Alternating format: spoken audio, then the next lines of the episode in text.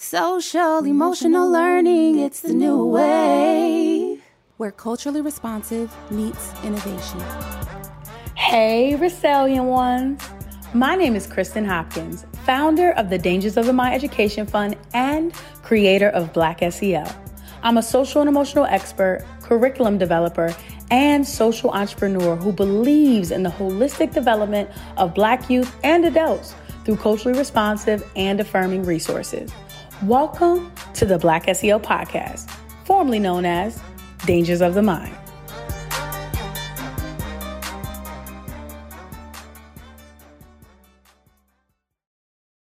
Welcome to Black SEL, Blackity Black, Blackity Black, the social and emotional hub for Black people.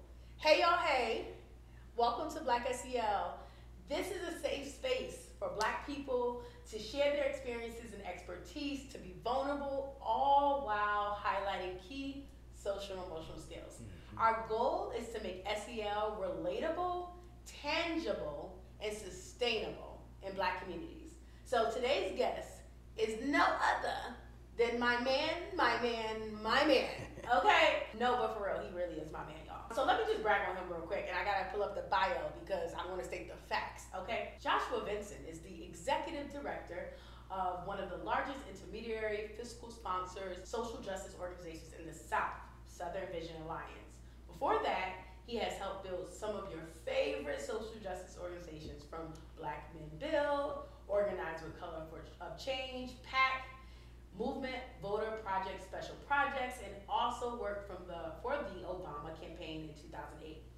He holds not one but two masters, a master in music with a concentration in jazz. Okay. and uh, the other in history with a concentration in African American history. You can hear him on season two of Aaron McGruder's The Boondocks. I love The Boondocks. Mm-hmm. and most recently, one of the biggest bosses that you've seen thus far, Rick Ross, Maybach Music 6. Yes, this is my man. So please welcome to the show, Joshua Vincent. Hey, what's up? What's up? So we're gonna do a little intro over again. Okay. You heard my intro, so I'm gonna hit it to you. The little part you gotta do. So we're gonna go. Well, welcome to Black SEL. Mm-hmm. Blackity black, blackity black. Ah, the social emotional hub for black people. You got it, boy. Thank you so much. I appreciate you. All right, so today's episode is all about Black SEL and liberation. Mm-hmm. This is gonna be good, y'all. So this episode fits so well into like Black SEL and like why I started Black SEL. It was mm-hmm. a very liberating thing for me. You know, I've been practicing this field, been a practitioner in social emotional learning and expert for almost a decade now, uh, and started social emotional learning when there was not a lot of black people doing it. Mm-hmm. Shout out to Dr. James Comer though, because you know he he started SEL. We'll we'll talk about that later, but or he's a, one of the founding fathers of SEL. But there wasn't a lot of black people that I saw around me doing social emotional learning and, and owning it. Um, by the way, uh, there was people doing it, but owning your programs and bringing it to schools and all of that. So it was very hard for me to navigate. Very hard for me to get funding. You know, very hard for me to sustain my curriculum and my programs. So I wanted to be able to create a safe space to highlight black people, to elevate our voices in the field. And it was very liberating and it still is, right? We're still making history with Black SEL. So tell me, Joshua, what does liberation mean to you?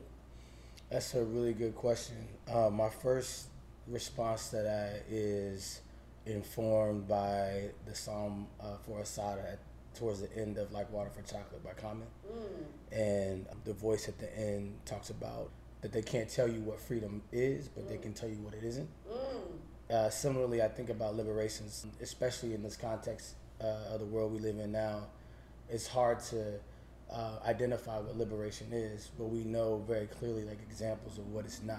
Right, right. right. But if we're taking a little bit more, you know, creative stance or vision towards it, I think that you know, we can imagine a world what in a world what liberation could be, mm. right? And so it could be, um, and Monet Marshall's a great artist here in Durham who kind of led an exercise like this, and I learned this from. But imagining like scenarios of situations of our communities and how they're resolved, right? Liberation could be something as simple as uh, not having to worry about police pulling you over in your community because your tags are expired. Come on. Right? Uh, liberation could look like being able to walk across the street and go to the pharmacy and get exactly what you need without having to uh, absorb the price of high drug, you know, drug costs. Right? Mm. Liberation could look like guaranteeing that you have a house over your head and a job um, that's going to provide, you know, your basic needs. Um, that that's what liberation could look like.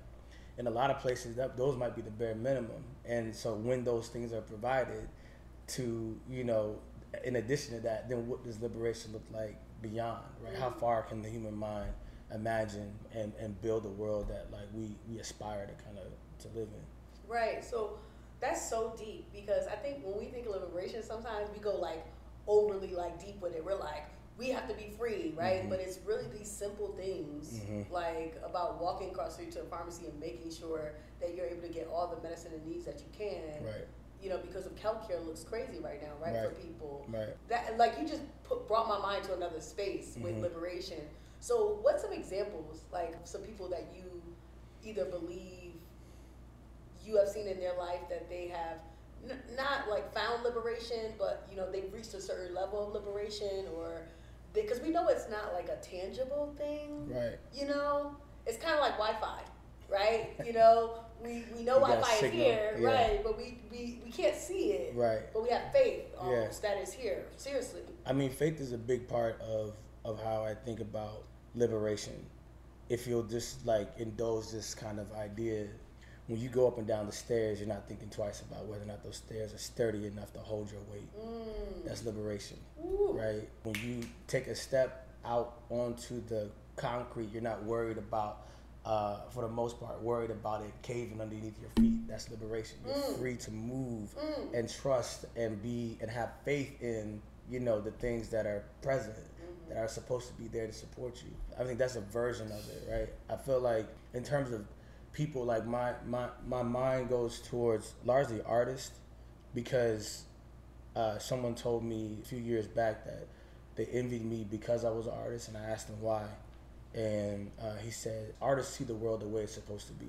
And just being able to have that vision alone is a con- contributing factor to so much of the you know liberation that we aspire for. You gotta have an imagination. But with that imagination you gotta have some faith that what you see Mm. can be built and be you know come to fruition and become tangible.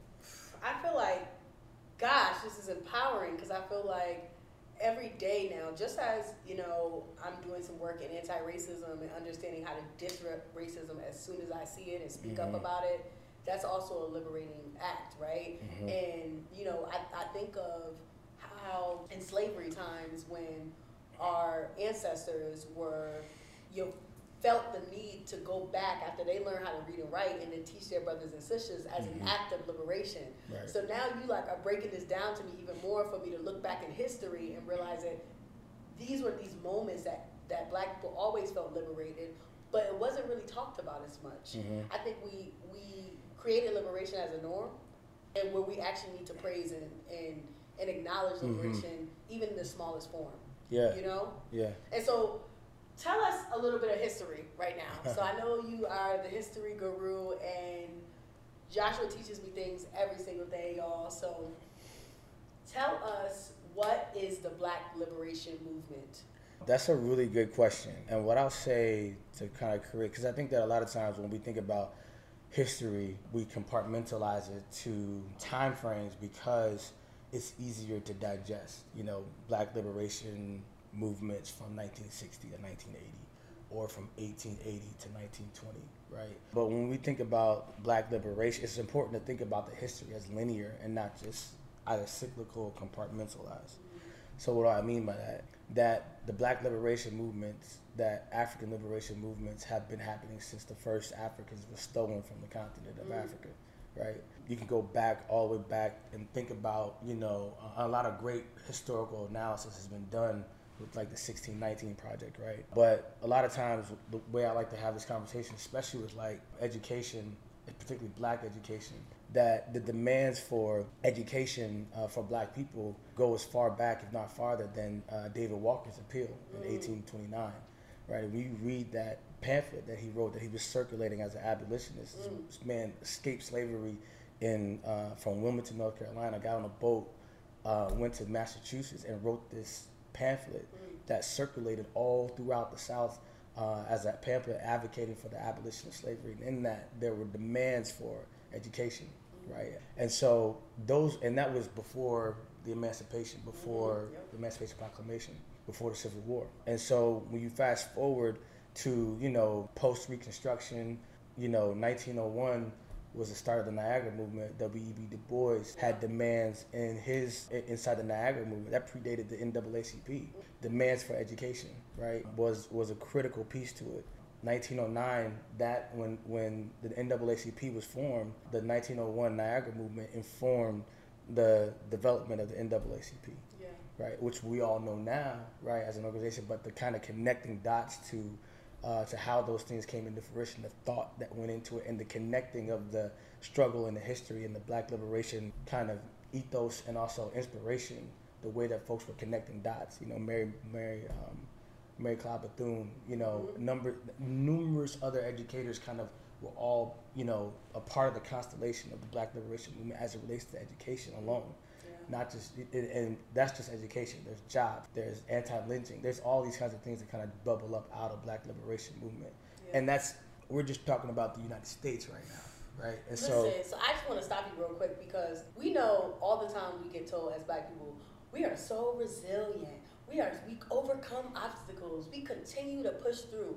But we're actually resilient right? Mm-hmm. and this is a word that our organization, Dangers of Mind, Danger of Mind Education Fund, has coined and trademarked mm-hmm. because mm-hmm. I truly believe that we've been practicing these skills since we've been born, mm-hmm. right? Since we mm-hmm. came out the womb, because the world was not set up for us to survive as right. African American people.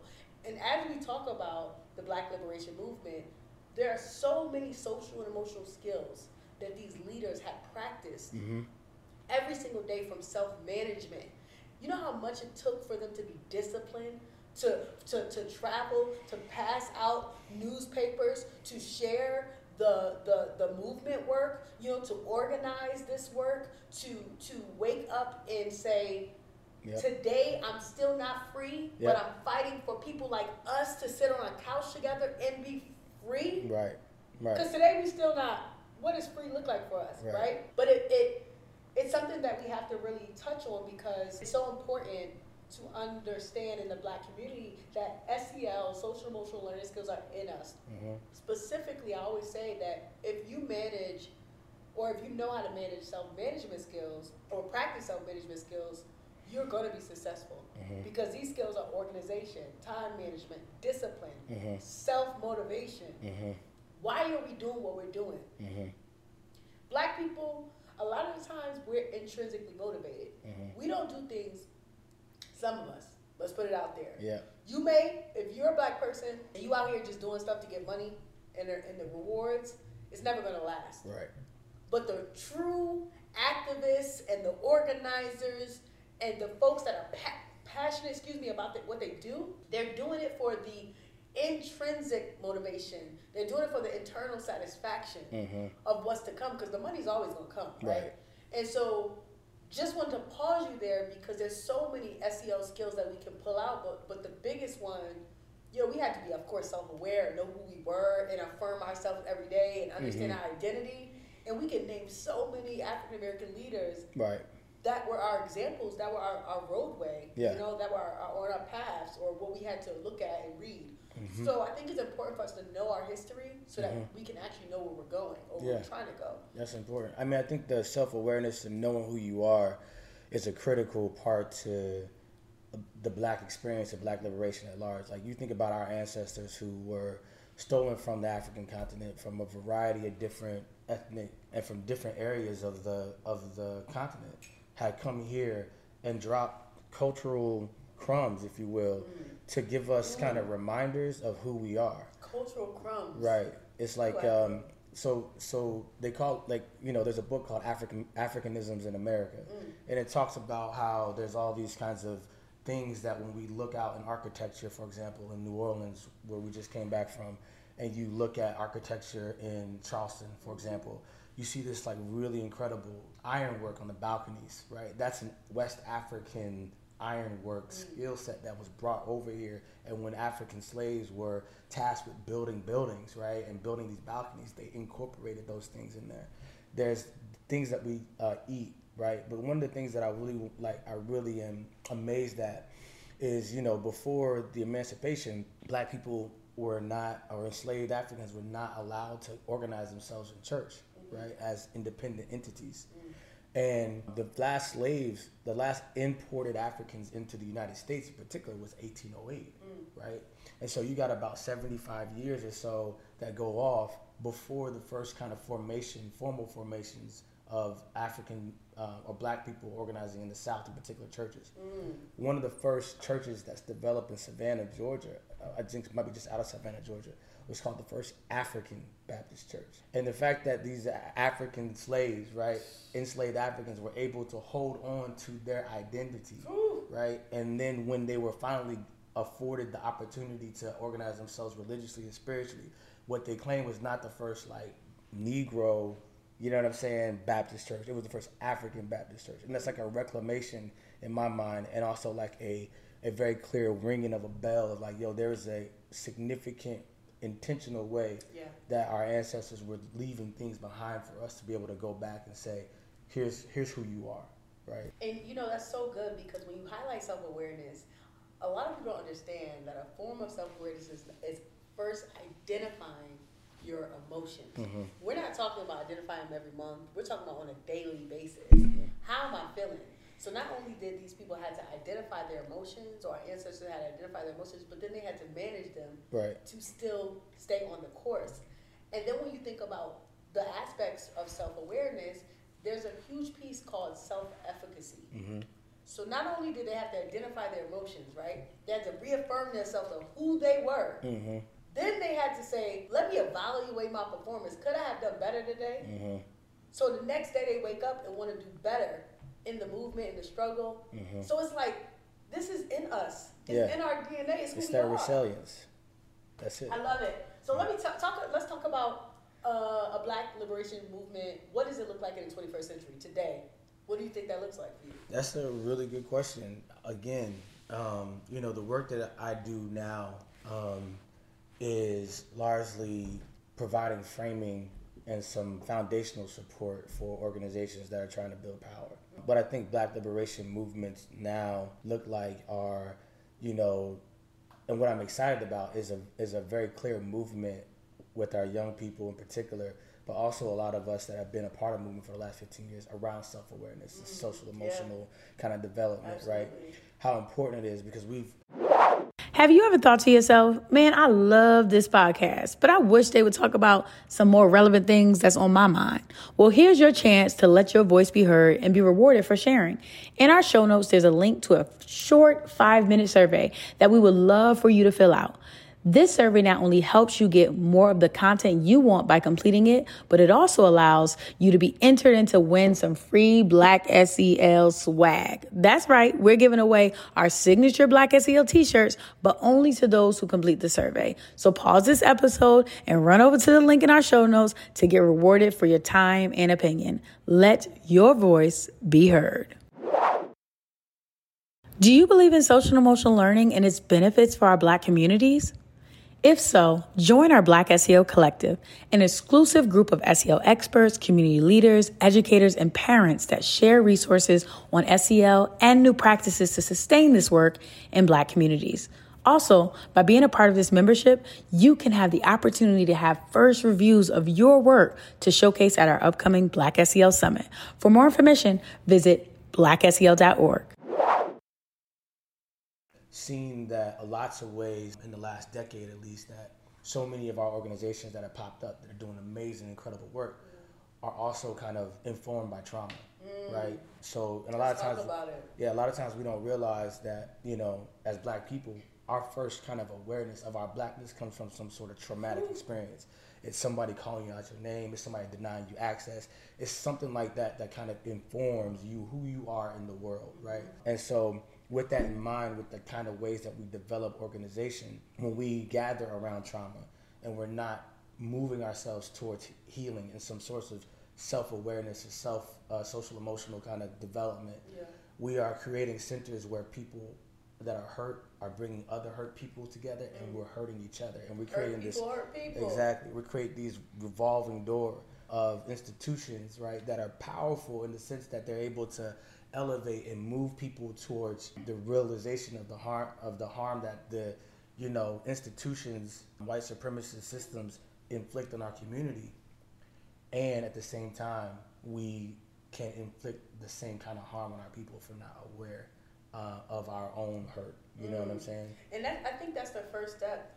And many modern day, you would say activists and, uh, you know, social justice leaders, we have to have black SEL trainings in these organizations. Mm-hmm. Like, there's no other way yeah for us to really do this work and do it well because mm-hmm. then we end up harming other people. Yeah. Uh, I was in a class the other day and my professor said something very profound that if you are not really truly about this work or passionate about this work, stop. Mm-hmm. Stop now. Because all you're going to do is harm someone else. And that's the last thing as black folk, what we need to do mm-hmm. is harm somebody. Yeah. Right? And so if you're listening, check yourself before you wreck yourself.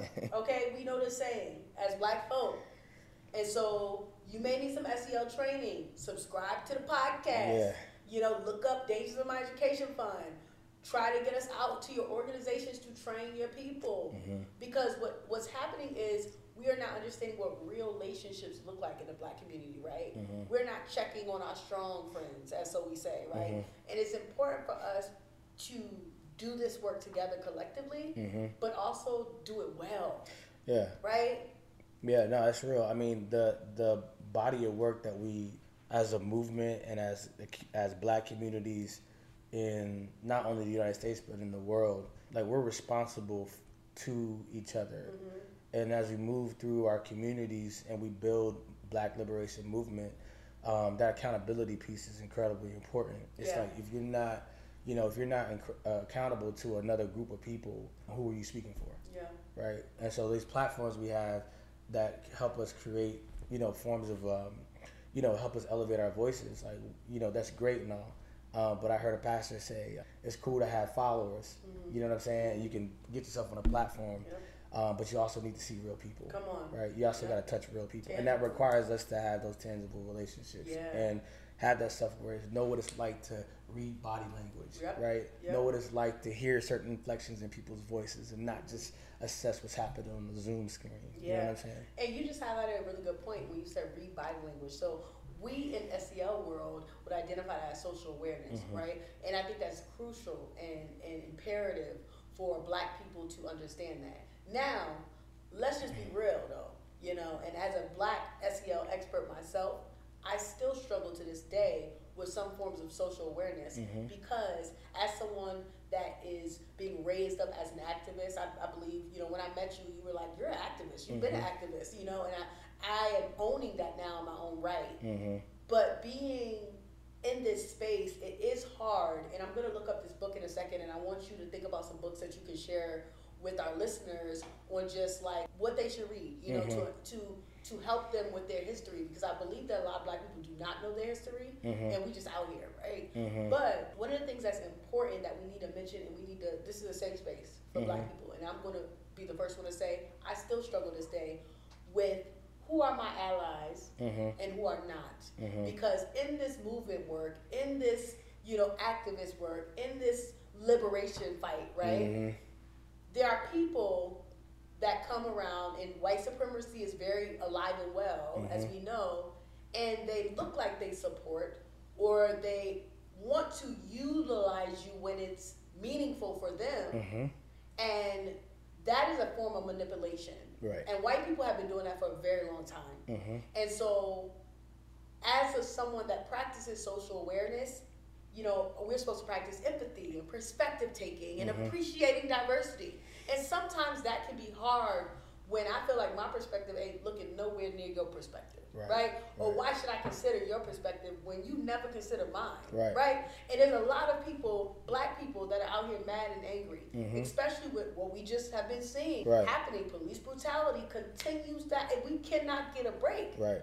So when we talk about social awareness, hmm you know, I would say thi- this is this is a, a piece that I believe black people need to heal, and Yeah. we need to create safe spaces like this to have these type of conversations Yep. to say how do we continue to practice social awareness in a very true, genuine way. And I want to bring up a book I'm reading, and I'm gonna look at this when you you tell us some of your books. I'm gonna Google it because I can't think of the name right now. It's I don't know why it's blanking me out, but it's such a profound book, and I think people should read this. But it's very triggering, and so what it talks about is all the different forms of manipulation when it comes to how white men were raping black women. hmm And it talks about uh, around the Rosa Parks era Mm. and Rosa Parks' life. Mm. And it made me really feel like when we talk about allyship, when we think about this work that we're doing, Mm-hmm. how we protect ourselves in the realm of, the, of, of social awareness, right? Right. We can be aware, but how are we continuing to build healthy relationships, continuing to be healthy, doing healthy, practicing healthy empathy, right? Mhm. Practicing healthy um, ways to appreciate diversity, and we are struggling with. You don't know my story. You Mhm. can't ever feel my story. Yeah. You may try to perspective take, but what's that really gonna do? Right. Because you're never gonna really understand. Right. Right. So, so you know, if you have any comments on that, let me know. And then Yeah, I mean, I, I, I feel like a lot of that is, um, you know, I think self awareness, social emotional learning, and that development process, we have to be uh, intentional about who and what we're doing it for. Um, you know, and I think that, like, you know, when we understand the history of this country uh, and history of white supremacy around the world, like, it's not our job, um, I don't believe, it's our job as black people, as Yeah. Br- brown people, as people of color in this world, to teach white people how to not be racist. Mm. Right? It's not our job. Our job is to is to work is to deal with ourselves, right? Like deal with ourselves and work on ourselves. I heard an artist on Instagram talking about something similar, where it's like you know we're not creating the art to show you or showcase ourselves and our difference, right. right? We're creating the art because this is who we are, mm. right? And I think that be like when we tap into this kind of concept of Black SEL, I like to think of it as as a thing, um, you know, much like many other things. Kind of like it's it's the, the theory has come from the experience, right? And so SEL, the concept, the idea of it existed long before they named it what it was, right? And when you think about our communities going through as much trauma as we've been through at the hands of like white supremacy and white supremacist systems, for us to have the resilience to be able to still hold on to faith, still hold on to cultural practices, to still build community, to still want to, to want to have that, right? That takes a certain amount of social emotional development that's intrinsic and it's inherent in the in the DNA of who we are, right? And so I think that like when we think about it, you know, our SEL development is for ourselves. Yeah. It's for our community. Yeah. And it's it's like it's us letting the world know like this has changed. Yep. Y'all are y'all are operating on some old stuff. We on this new stuff. Mm-hmm. We on this you know what I'm saying? stuff. And but it's new stuff that's already been in us. And Exactly. we just bringing it to the forefront. exactly. You know? Exactly. Yeah, so the book I wanted to tell y'all about is called At the At the Dark End of the Street, Black Women, Rape and Resistance. Mm-hmm. It's a new history of civil rights movement from Rosa Parks to the rise of black power. hmm Phenomenal book. I'm I'm halfway through and I'm always already like stirred up. But do you have any books that you want to tell the listeners to like just any like quick, maybe two or three books? Yeah, I, I strongly encourage everybody to, uh, if they can, take a look at The Souls of Black Folks, W.E.B. Du Bois, 1901. Very profound, um, not only a writer and social scientist, but, you know, somewhat prophetic.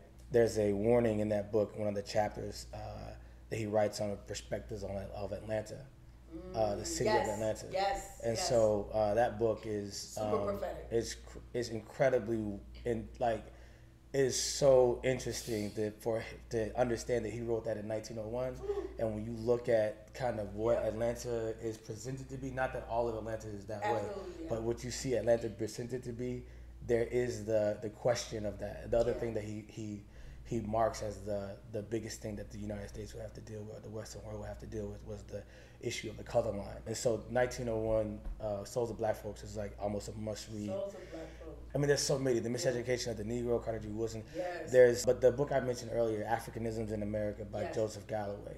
That's one that's also just, um, it's eye hope y'all take some opening. It's eye opening. It's incredible Yeah. to read the tracking of those histories. I know we've seen lots of lots of shows and things like that on on Netflix, right? But also it's important to like understand like most a lot of these ideas are not new in terms of how we're tracking our history and connecting the dots. Like there are many historians. Ivan Van Sertima Yeah. wrote a book called They Came Before Columbus about how African people had had traveled into the Americas before the first before uh, 1492 Yeah. right? And so when you think about, and now you start to see these kinds of things pop up on Instagram and other social media platforms of people talking about histories of Black people in in the Western in the so-called Western world. Yeah. Well, Ivan Van Sertima and other historians have read, wrote about this a long time ago, Yeah. right? And Yeah. so if, if you're finding the thread and influenced or inspired by the information you see on Instagram and other social media platforms, know that it's probably connected to a longer thread of history a longer thread of a struggle that's linear and not um, isolated or, or siloed, right? It's uh, connected to a longer thread. So good. So listen, we're about to wrap up, but I have one other question that I want to make sure that we tie in. I think we talked a little bit about social awareness, relationship skills, self-awareness, and even self-management skills. And of course, you know, responsible decision making is something that clearly is obvious in, in what we do um, and who we are. You know, the decisions that we have to make every day, uh, they're not easy decisions. But how can SEL improve the liberation efforts of black people? I mean, we talked about it, but, but just name, you know, one social emotional skill that you feel can truly help the liberation of black people today. Self awareness. Yep. I think self awareness is critical. This past weekend, we saw what happened in Memphis, right? Um, literally two days later, I was out in front of my parents' house in Raleigh and witnessed the police pull over a group of young 17 year old uh, black boys in a car across the street from my folks' crib. I did cop watch and I had to do some self awareness, self reflection. Now, now, Josh, tell us what Cop Watch is, because I learned Cop Watch recently when Josh just told me Mm-hmm. what happened, y'all. I did not know what Cop Watch was. So CopWatch is a, is a larger program. Um, I learned about CopWatch, Wa- Cop Watch from MXGM, the Malcolm X grassroots movement, right? Okay. These folks train and have been doing this for a very long time. Yeah. But it's basically how the community holds police accountable through through tracking and also you know videotaping the police to hold them accountable when they do traffic stops. Uh, the group of people that I learned it from, uh, it was I guess 2014 at the Dream Defenders Congress. They were from um, from New York, so they were part of the MXGM crew that was out of New York. But MXGM has a long history of movement work and, and in black communities and liberation work. Um, if I'm not mistaken, rooted or you know strongly rooted in Jackson, Mississippi, Mm, right? okay. And so um, that's a whole other history Yeah. there, right? But Cop Watch is effectively, you know, I went out and announced myself doing Cop Watch. A lot of times we're just doing a recording and we're not, you know, but when you announce Cop Watch, it oftentimes will alert the police that somebody that knows what they're not supposed to be doing uh, is watching them Mm-hmm. Yeah. and recording them, Yeah. right? And so it adds a little, uh, at least a little bit of a layer of, of responsibility to, And to what's happening. he said cop watch, and the cop was drawing out his gun. And as soon as Josh said cop watch, he put the gun back in and Mhm. looked back to Yeah. acknowledge who, Who was, was wa- watching yeah. him. Yeah. And so this is something really to make sure you just don't pull out your phone, yell cop watch. Right. Well, that and also make sure you go look up the resources that Yeah. MXGM has Yeah. to get so you can be trained on how to do it appropriately Yeah. and, and in the correct way. Right. Absolutely. And I'm going to take accountability to do that myself. hmm Yeah. But yeah, it's it's. I noticed something inside of myself physically. I had a physical reaction, even though I wasn't the one being pulled over. I had a physical reaction, and I had to check myself and be like, I need to take a moment and just Yeah. kind of you know breathe and you know get myself together. I think that self awareness we're seeing a lot of that. You know, I'm not a whole huge fan of everything that's happening on social media. Yeah. But one of the things I can say is that that kind of mindfulness is that's being promoted is definitely uh, it's it's worth it and it's uh, it's actually I think it's very helpful for people to have a reminder like don't watch the video if you're Yeah. triggered by it right uh, take the time you need watch this video of this brother skateboarding Yeah. and living life and loving life right I'm not watching the video. By Yeah, the way. I I, haven't. I can't do it. I can't watch any other more videos of police brutality. It's too traumatizing. Mhm. Um, I just will not allow myself to do that. right I stopped I stopped watching it Yeah, um, some years ago. yeah. I, I just can't do it but um, um, it's the self awareness. yeah the self-awareness exactly And I think that's. You know, Yep. uh, in this movement work and this organizing work, if you don't know yourself, don't do this work. Mhm. Take some time yeah take to some really time understand who you are and your identity, why you're doing what you're doing. Mhm. You know, uh, one of the really good books that I really love is talks about why, um, and it's by Simon Sinek. oh yeah um, yeah yeah And it really is like, you know, why are we doing what we're doing? And if we can't explain that, you don't need to be doing it until Mm-hmm. Yeah. you figure it out, right? So listen, this has been an amazing episode. I told y'all, my man, my man, my man. He inspires me every day. my woman my woman my woman You inspire me so much, babe. I love you so I much. you too. Seriously, this has been amazing, Yeah. and I just love. You You inspire me. This is this is incredible. That. Thank I'm you. honored to be one of the first guests that you're gonna have. Thank so. you, thank you. Yeah. So I mean, I don't know. I feel like this is this is long overdue. You Mhm. know, I, I want the world to know you more, Mhm. and because you're just such a brilliant uh, historian and just such a brilliant activist. Mhm. you know, you. just all these things that you you really inspired me. So listen, this has been the episode Black SEL. And stay tuned for next week's episode or the week after that episode and subscribe and do all the great things Yep. because this is Black SEL. Blackity black, blackity black. Ah, the social and emotional hub for black people. And we out. Thank you for listening to the Black SEL podcast. If you'd like to support the movement and be a part of us impacting more Black communities with our resources around the nation, you can donate to blacksel.org or click the link in our show notes.